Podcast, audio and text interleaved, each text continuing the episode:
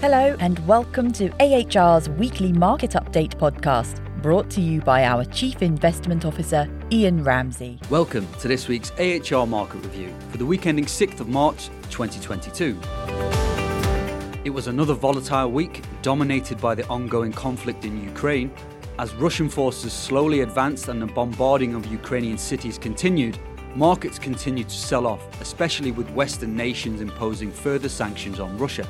Commodity prices also soared amidst disruption to vital commodity exports. Financial sanctions against Russian individuals, organisations, and banks were ratcheted up over the previous weekend and this week from the US, UK, and European Union. Even Switzerland has made an unprecedented move to abandon its historically neutral position in foreign affairs and agreed to sanctions against Russia. Selected Russian banks have also been removed from the international SWIFT messaging system, which enables the smooth transfer of money across borders. In addition, Western leaders have frozen the assets of Russia's central bank, limiting its ability to access $630 billion of dollar reserves. In response, Russian assets collapsed. The Russian ruble plunged as much as 29% against the US dollar at the start of the week, forcing the Russian central bank to double its interest rate to 20% in a bid to support the currency. Meanwhile, the main Russian index in Moscow remains shut in an attempt to halt further selling. Russian companies listed on foreign exchanges, particularly in London, had their values essentially wiped out. For example, Sberbank, Russia's largest bank, plunged 95% on Wednesday on the London market to trade as low as a penny, with other major Russian companies such as Gazprom, Lukoil, and Rosneft facing similar declines. Yesterday, 27 companies with strong ties to Russia had their trading suspended on the London market. As of 12 pm on Friday, London time, US equities over the week have fallen 0.5%, whilst US technology stocks dropped 1.14. Closer to the conflict, European stocks dropped 8.92% and UK stocks fell 6.54. Further out in Asia, the Japanese market fell 1.67%. In Hong Kong, where coronavirus cases and lockdowns continue, the market fell 3.8. Australia was an outlier, rising by 1.6% as the index is dominated by energy and commodity producers, which have benefited from the rise in oil and metals.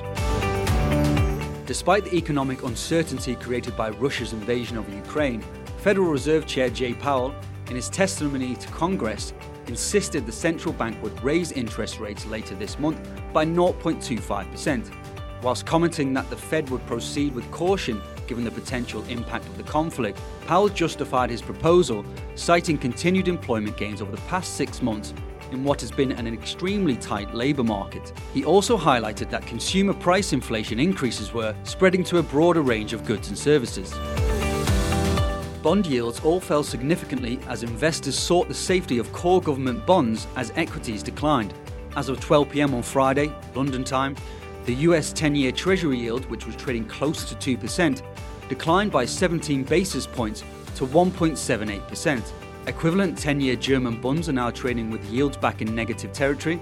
The bond yield fell 26 basis points to trade at minus 0.03%. UK equivalent gilt yields also fell by a similar amount, with the 10 year yield falling 18 basis points to trade at 1.28%. With the potential for further disruption to commodity supply chains from the conflict, US oil prices hit the highest level since 2008 on Thursday. West Texas Intermediate, the US oil benchmark, rose as much as above $116 a barrel before settling to $111 as of 12 pm London time. Brent crude oil prices also rallied sharply by 15.76% to $113 per barrel. In Europe, wholesale natural gas prices reached almost 200 euros per megawatt per hour, whilst thermal coal surged beyond $400 a tonne. Although Western sanctions on Russia have directly avoided natural resources, trading partners and shipping companies have effectively boycotted Russian commodities to reduce legal and reputational risk. Gold, which investors have bought in a flight to safety, has risen 3.1% over the week. Thank you for listening, and for further investment insights, head over to ahrprivatewealth.com.